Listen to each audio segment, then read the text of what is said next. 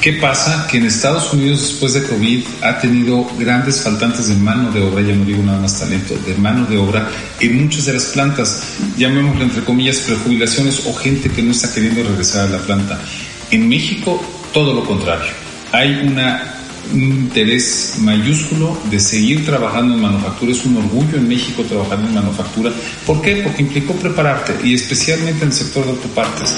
Este podcast es presentado por Bancoppel, el banco que quiero. 1954 millas dividen, pero también unen a nuestros dos países.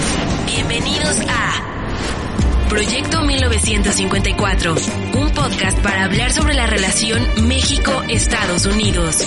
Conduce Enrique Perret.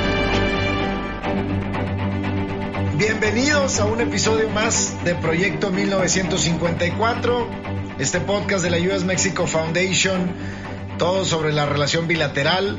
Yo soy Enrique Perret, director de la US Mexico Foundation, y el día de hoy tengo, tengo un gusto de recibir acá eh, bueno, virtualmente, pero nos estamos viendo.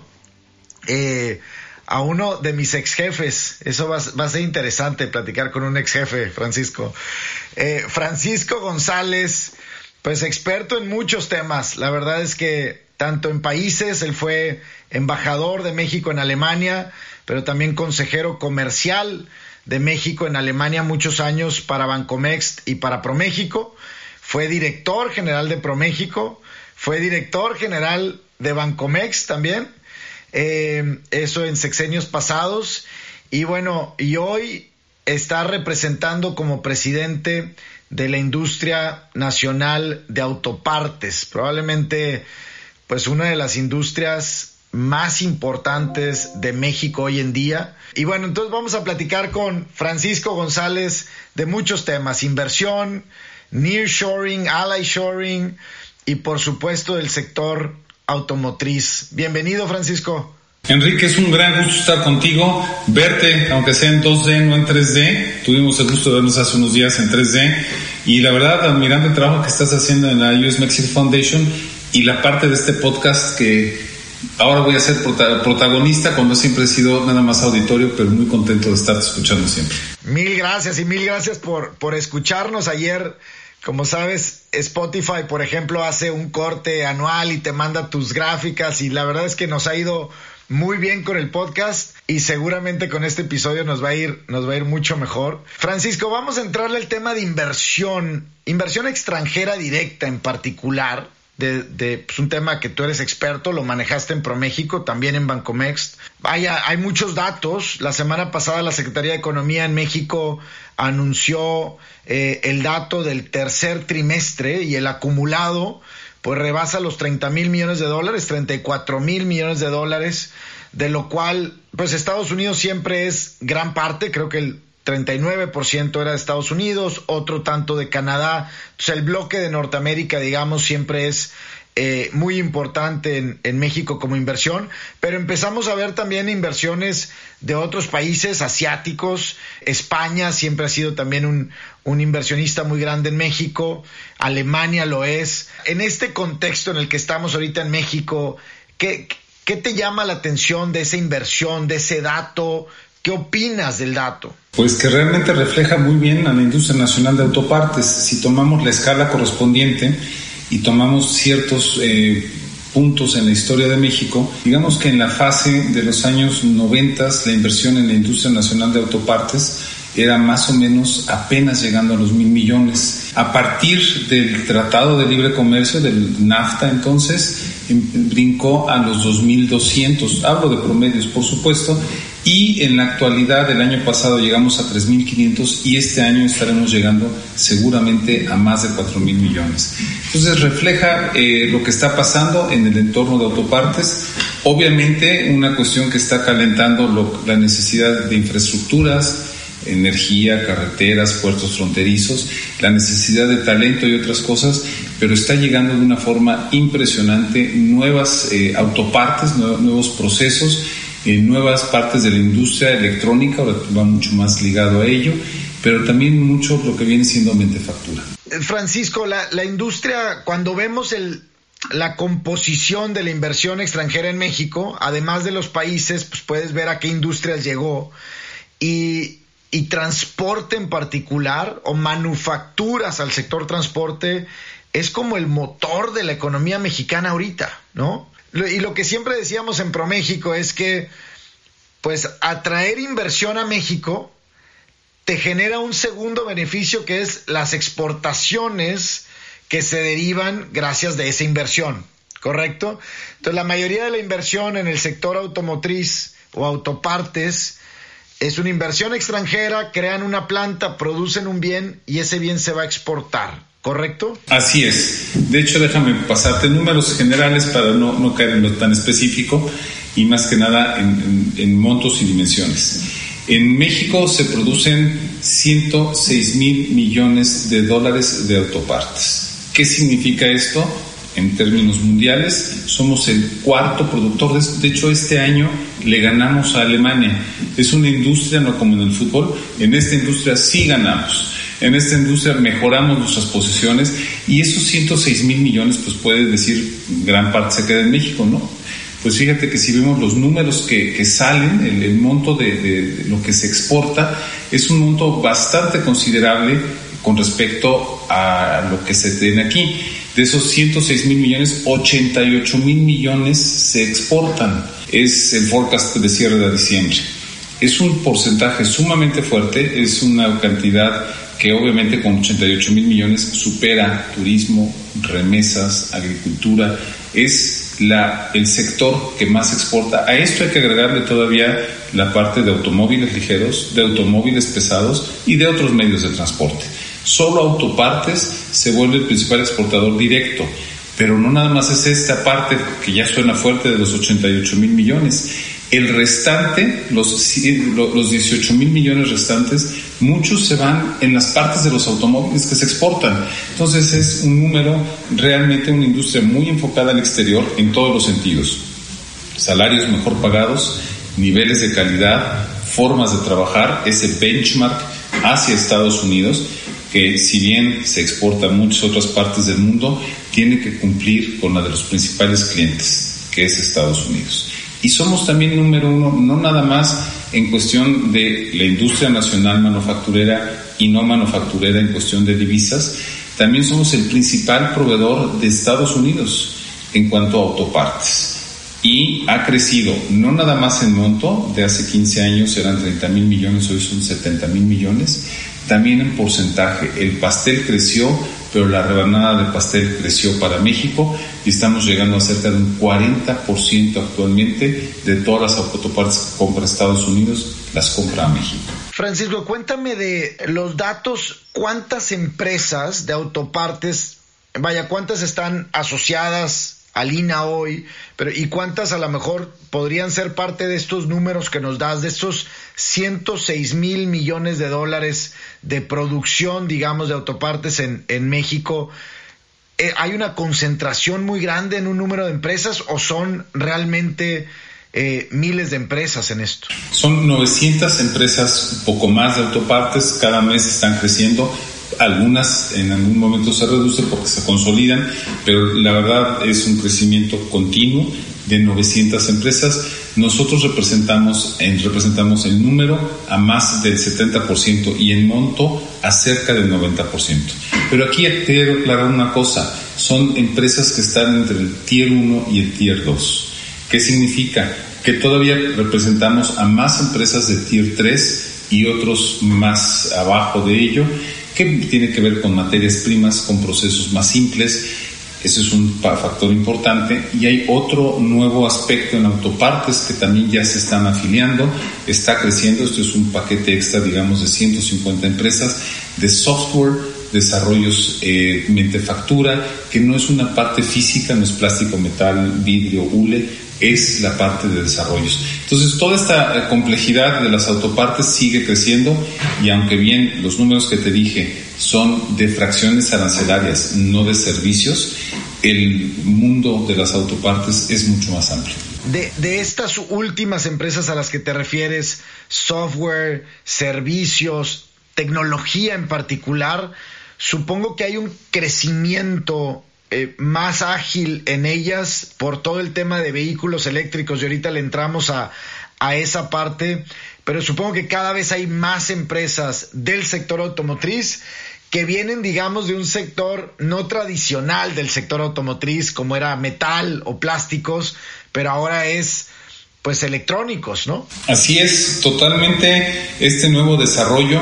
Eh, de hecho, tuvimos un congreso la semana antepasada donde hicimos varias preguntas, congreso donde estuvieron todos los CEOs mexicanos, varios extranjeros, de las armadoras de las empresas de autopartes, con una participación de cerca de 340 eh, eh, congresistas. Y con esta información que, que obtuvimos, nos decían que estaban esperando cada vez más la llegada de empresas, startups inclusive. Oye, ¿cómo puedes pensar que una startup le venda a una de las tres grandes de Detroit o una alemana ya bien establecida? Lo que están buscando precisamente son nuevas ideas. Hay un momento de apertura para jóvenes, para todas las edades me refiero, pero para startups muy bonita de entrada a este sector. ¿Y, cómo te preparas, Francisco? La, semana pasada estuvo acá el, gobernador Sinue de Guanajuato, ¿no? Y el sector automotriz en Guanajuato es muy fuerte, muy importante. Y nos daba un dato eh, sobre las, las partes, las autopartes que requiere un vehículo tradicional, digamos, y las partes, autopartes que requiere un nuevo vehículo eléctrico, ¿no? Y hay un mundo de diferencia en cuanto a las, a las partes mecánicas, digamos, ¿no? Son mucho menos las partes que requieren un automóvil eléctrico. Si, digamos, si esperamos que haya una transición hacia el vehículo, hacia el vehículo eléctrico, ¿cómo se prepara la industria para, pues para sobrevivir, digamos, aquellas empresas que, que estaban en un mundo mucho más tradicional, ¿Cómo nos empezamos a preparar para eso, Francisco? Hay una empresa muy, muy grande, eh, con sede en Monterrey, pero tiene plantas en todo el mundo, que hace eh, cabezales de aluminio para motores. Motores de combustión que en esta primera fase, nótese que lo digo, primera fase de electrificación, pues no se van a requerir motores de combustión. ¿Qué pasa? Que están desarrollando charolas y elementos de baterías muy importantes, muy delicados y están teniendo otro tipo de experiencia en este momento. Están evolucionando el manejo del material a un manejo de una aplicación bastante distinta. Otras empresas, hay una de, fluidos muy, muy grande y muy importante. Fluidos en un vehículo, pues básicamente es el aceite dentro de, combustión eh, interna, viene siendo el pues, líquido de, limpio parabrisas, el agua de, de enfriamiento y los líquidos correspondientes.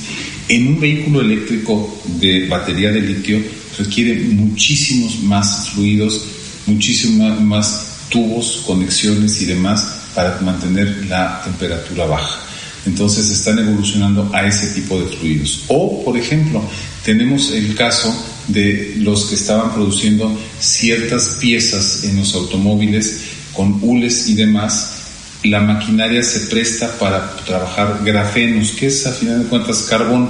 Hay que tener un cuidado mayúsculo, el grafeno se rompe de cualquier cosa, el hule no se rompe casi con nada, pero la maquinaria y el expertise de manejo de materiales puede ayudar a, hacer esas migraciones. Entonces, tenemos una variedad de gente que está eh, primero aprendiendo a hacer cosas nuevas, luego invirtiendo en cosas nuevas, no nada más son los nuevos que llegan, son los ya establecidos que están migrando a estas nuevas tecnologías.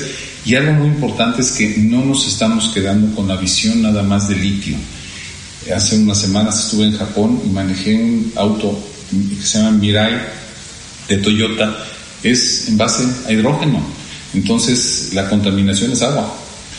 Y ya existe de serie. Estuve muchos años antes atrás en Alemania me prestaron un BMW de la serie 7 de hidrógeno.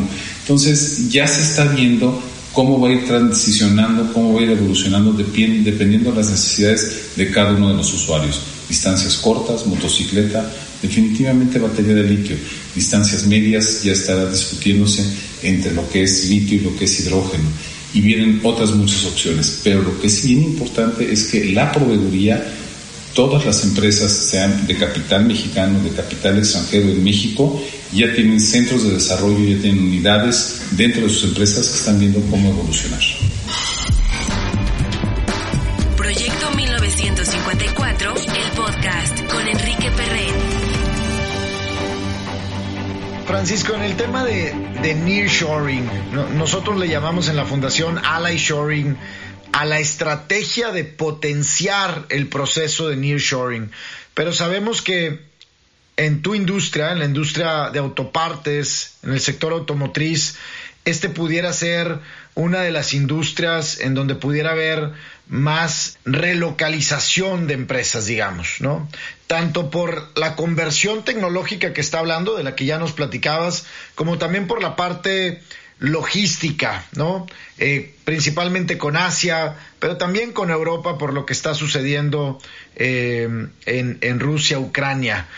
¿Ves, ¿Ves un apetito de las empresas por invertir en México, por reinvertir en México y por llegar al mercado de Estados Unidos en ese sentido? Muchísimo. Hemos tenido pláticas en lo que va del año, ya casi cerrando el año, con muchas empresas de la India, de Malasia, de Singapur, de Vietnam y obviamente de China. Pero es impresionante la cantidad de empresas que están buscando abrir camino por acá.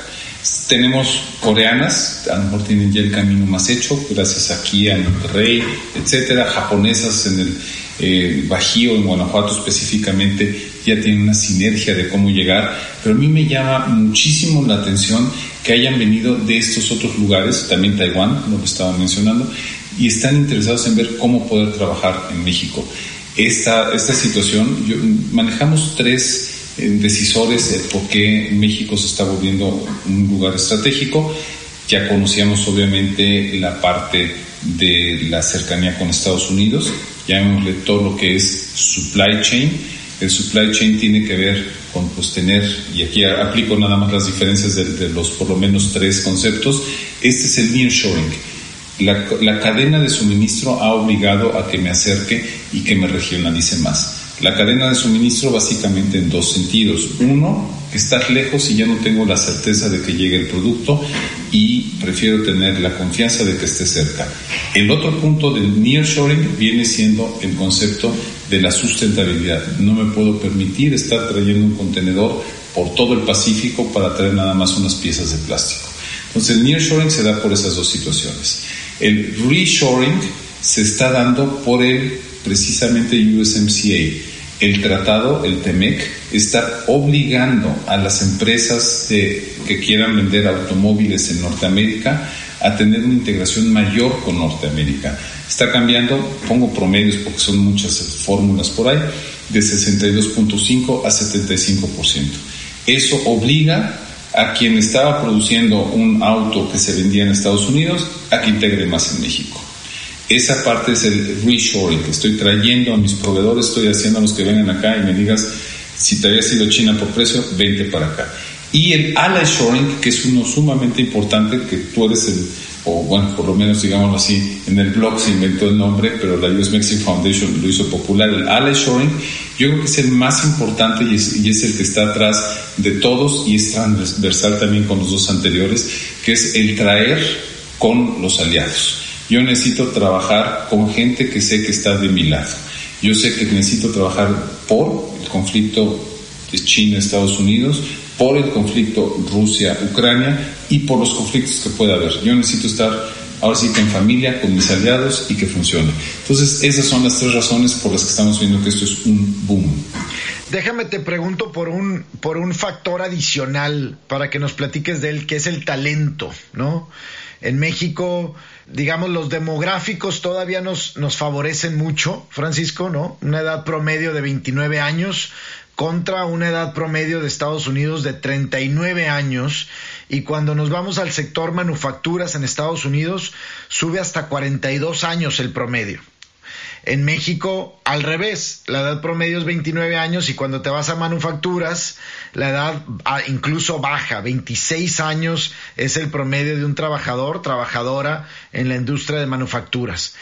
Y va a influir esto, está influyendo y va a influir más en posibles decisiones de empresas de decir, pues vámonos a México, vámonos a Sonora, Chihuahua o Tabasco o Coahuila. Fíjate que justo, qué bueno que lo mencionas, es el trigger, es el disparador de muchas de las decisiones, porque Inclusive esta parte de, reubicación, relocalización de empresas se está dando por lo menos con las líneas de producción, no una vez con toda la, planta. ¿Qué pasa? Que en Estados Unidos después de COVID ha tenido grandes faltantes de mano de obra, ya no digo nada más talento, de mano de obra en muchas de las plantas, llamémoslo entre comillas prejubilaciones o gente que no está queriendo regresar a la planta. En México todo lo contrario. Hay una un interés mayúsculo de seguir trabajando en manufactura. Es un orgullo en México trabajar en manufactura. ¿Por qué? Porque implicó prepararte y especialmente en el sector de autopartes. No cualquiera entra a soldar en un coche, a lo mejor sí en una construcción. En la parte del sector automotriz requiere muchas credenciales, llamémoslo así, mucha preparación. Preparación que dan ya sea desde ingenierías, con ALEPS, técnicos universitarios superiores. Tenemos una paleta de realmente mucha gente que tiene algún tipo de expertise, inclusive la parte de educación dual tipo alemana. Esto lo que está permitiendo es que tenga un imán México para nuevas inversiones. Me preguntabas los dónde. Yo aquí estoy eh, seguro de que todos tenemos posibilidades de trabajar en este gran sector que es el de autopartes, insisto, con mejores sueldos, mejores condiciones, con una preparación, con un futuro. La situación importante es que en la geografía se tiene que capacitar para esto. Nosotros encontramos grandes universidades en Monterrey, en Puebla, en Guadalajara, en todo el Bajío. Nos hace falta que se preparen con esta orientación metalmecánica, de software, de nuevos materiales, automotriz en general, en la parte del sureste. No va a llegar ninguna empresa a arriesgarse a no tener quien le opere, a no tener quien sepa y quien tenga esta posibilidad de desarrollo. Entonces tenemos que dar un primer paso que es seguir desarrollando en el sureste más talento, continuar con lo que se presenta realmente en todo México, en Baja California, en tu tierra, en Coahuila, realmente, que por cierto es el principal estado de producción de autopartes, ¿eh? nada más al margen. Entonces, toda esta preparación es bien importante que continúe, que se dé y que evolucione. Estamos cerca, eh, trabajando muy de cerca con distintas universidades eh, institutos y, distintos niveles de preparación y nos han pedido que les digamos qué requiere el empresariado, qué requiere el sector de autopartes para poderlos eh, preparar para tener una currícula adecuada a los nuevos materiales, a los carros eléctricos, a las nuevas formas de hacer las cosas. Y esto lo trabajamos con los asociados. Hemos abierto ya 15 grupos distintos para poder tener este intercambio de opiniones, de desarrollo de currícula y decir, no, pues yo en Puebla necesito más de esto, no, es que yo en Guadalajara, por el tipo de planta que tenemos ahí de autopartes, más del otro. Entonces se está haciendo, yo creo que una optimización en cuanto a los nuevos jóvenes que entran a, a, estudiar para que trabajen eh, precisamente en esos sectores. Francisco, competencia. En ProMéxico veíamos mucho el tema de, bueno, ¿qué otros países están haciendo lo que estamos haciendo nosotros? ¿Qué otros países están en el radar de la industria y de las inversiones? Ahora que tú te acordarás, tú estabas creo que en Alemania promoviendo México eh, yo iba llegando a, a, ProMéxico y estaba el concepto de los BRICS, ¿te acuerdas? Y ese concepto, yo, no, yo no recuerdo a nadie más que le haya sacado más jugo al concepto de los BRICS que Lula, ¿no? Era una máquina promoviendo el concepto de los BRICS. Y ahora me preocupa mucho que Lula vaya a promover más que nosotros el tema de nearshoring, ¿no? ¿Dónde ves la competencia? ¿Dónde está para el sector? En los BRICS, cuando se formó por, eh, este ejecutivo, se me fue su nombre, que dijo son BRICS, y México estuvo en la rayita, pues realmente qué bueno que estuvo en la rayita porque nosotros tenemos un tipo de competitividad mucho mayor. Nos parecemos más a MICTA, precisamente este MICTA que sí tiene nuevos jugadores, tiene problemas algunos de estos países con inflación y demás, pero nuestra competencia viene siendo básicamente el sur de Estados Unidos. Eh, las condiciones del sur de Estados Unidos actualmente son mucho más de competencia para México que lo que pueda hacer Turquía o Corea mismo o Indonesia. Ellos quieren venir a, producir aquí. Aquí me refiero a toda la región de Norteamérica, donde haya mejores condiciones, donde haya mejores posibilidades. Vamos ganando la parte de talento, sí, antes era sueldos, ahora es talento pero vamos perdiendo en la parte de energía. Entonces sí tenemos que estar listos para todo, una infraestructura también mucho más ágil, por ejemplo el cruce de fronteras entre eh, Windsor y, Detroit, pues son minutos, en México son horas de un, de un camión, tenemos que ver para interés de ambos lados cómo lo mejoramos y cómo podemos hacer este nuevo clúster de frontera a frontera. Los dos lados están siendo beneficiados de una forma increíble, pero la mano de obra en el sur de Estados Unidos está faltando. En México la tenemos todavía, no masivamente, pero sí ya especializada. Entonces creo que podemos hacer buenas cosas. Esa es la competencia. Por tener tu competencia al lado se maneja una sinergia. Malo, como dices, cuando era Brasil, pero definitivamente tú has estado en Brasil, en India y demás, no tienen infraestructura, podrán tener el talento, podrán tener muchas cosas, pero entre la distancia, entre las condiciones fiscales, entre muchas otras condiciones, realmente el gran competidor que era China, ayer en un Congreso de Comercio Exterior del COMSE, mencionaban que México es la nueva China en el sentido de las posibilidades de crecimiento, de desarrollo de nuevas inversiones, desarrollo de gente y obviamente buscando una un mejor distribución de ingresos. Déjame, entro a una última pregunta, Francisco, y es otro, me parece un factor importante, eh, que es el tema del capital. Tú hablabas, por ejemplo, de, de, las startups que se van a necesitar en temas tecnológicos para el sector automotriz, autopartes. Supongo que las pymes mexicanas, estas Tier 3 o Tier 2, eh, pues necesitan algo de capital. Eh, ¿En dónde estamos? ¿Estamos encontrando el capital? ¿Hay capital allá afuera en los bancos, Banco de Desarrollo, que están apoyando a la industria? En este momento la industria va creciendo de buena forma, pero las tasas de interés también.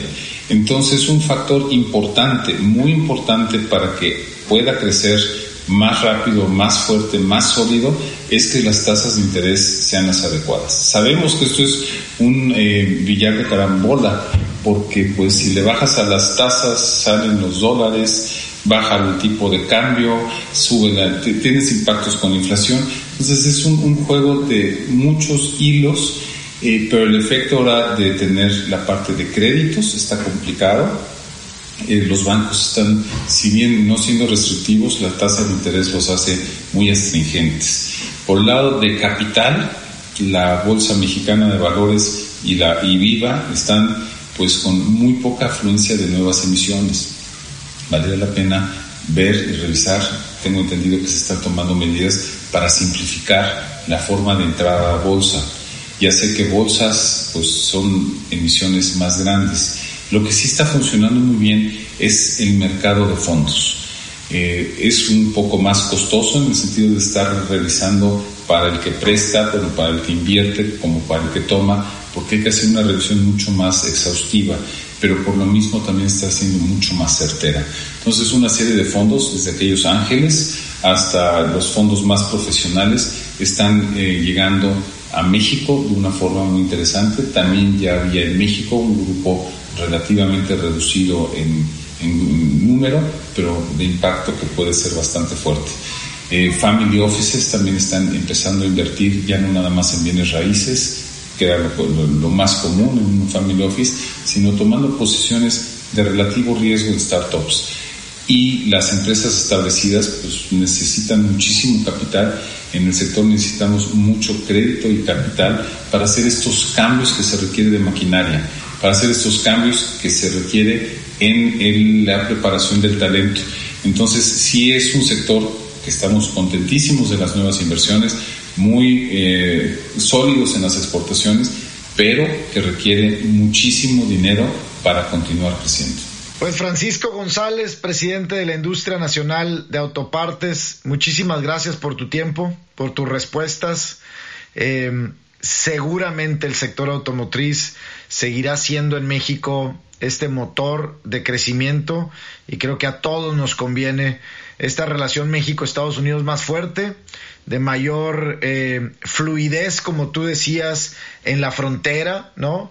Estas smart borders, trade facilitation, infraestructura, energía, cuántos temas involucrados en la, en la relación y en las industrias.